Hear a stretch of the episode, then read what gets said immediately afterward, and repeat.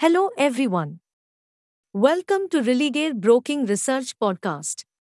In this podcast, we bring you the commodity market outlook for the day. Gold prices traded higher today as the dollar and US Treasury yields eased, with investor focus shifting to key inflation data due on Friday that could influence the Federal Reserve's decision to taper its stimulus at a faster pace. The precious metal is likely to trade strong for the evening session, where upside could be seen towards 48,500 levels, while support could be seen near 48,000 levels. Copper prices steadied today, supported by monetary policy easing in top consumer China, amid imports into the world's top metals consumer, which climbed in November.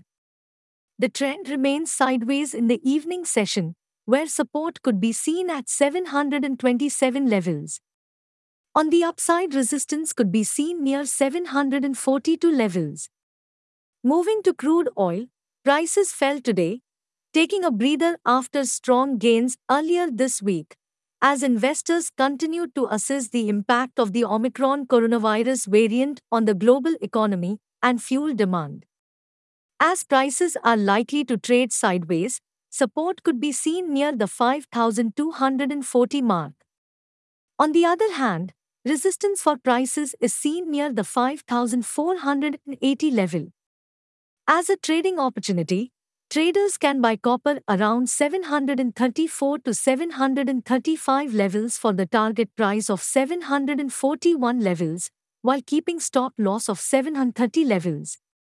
In the US economic calendar, we have JOLTS job openings, crude oil inventories data later in the day.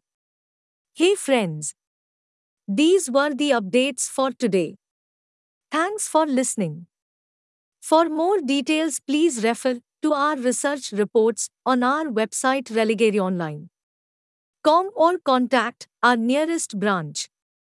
For disclaimer, please read disclaimer document available on Religare Online. Com before investing. Happy investing!